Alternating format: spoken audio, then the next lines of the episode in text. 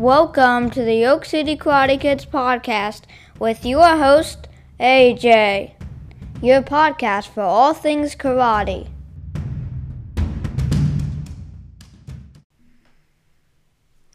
Hello, everyone, and welcome to episode 9 of the Oak City Karate Kids podcast.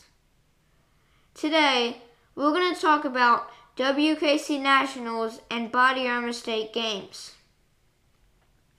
Sorry about being late. I've been practicing for WKC Nationals and Body Armor State Games, and I've also been doing some end of year testing for my school. About two weeks or so before Nationals, I really stepped up my training. I worked on my endurance for sparring. I would set a timer for about five to six minutes and continuously hit or kick the bag we have until time was up. I also did a lot of box jumps. Then I started working on Empi. There's a part I was struggling with, so I practiced it about 200 times a day for a couple of days straight. I also practiced my bow kata several times a day.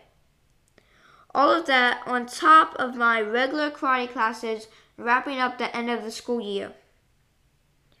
Now, let's talk about how I did at WKC Nationals. Nationals was a two day tournament. You compete in weapons and katas on both days, but you only do sparring on day two. On day one, I got sixth in classical kata and seventh in hardstyle kata.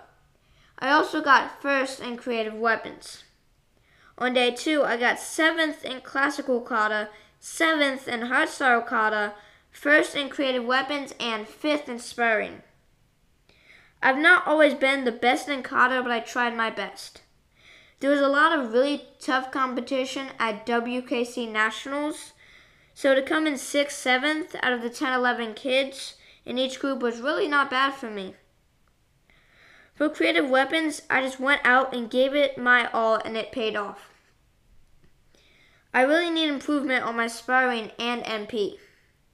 My favorite thing about Nationals was meeting other competitors and watching them perform at WKC Nationals. I had lots of fun. We had five kids from our dojo compete at Nationals, and they all qualified in at least one division. We are going to Worlds as members of Team USA. After we got home from WKC Nationals, I had about two weeks to practice two Body Armor State games. I was only doing bow and kata at Body Armor State games, so outside, of the dojo, that's really all I practiced. Now, let's talk about Body Armor State games and how that went. At Body Armor State games, I got first in weapons and second in kata.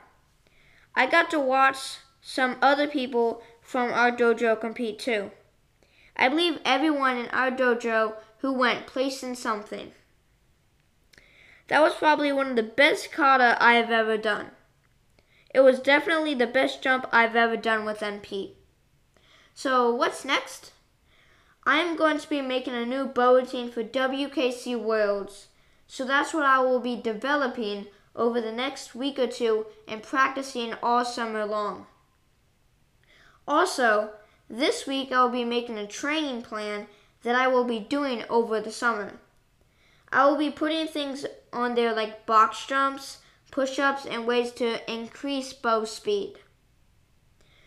I'll also want to try to make time to learn Jion and Kanku Dai.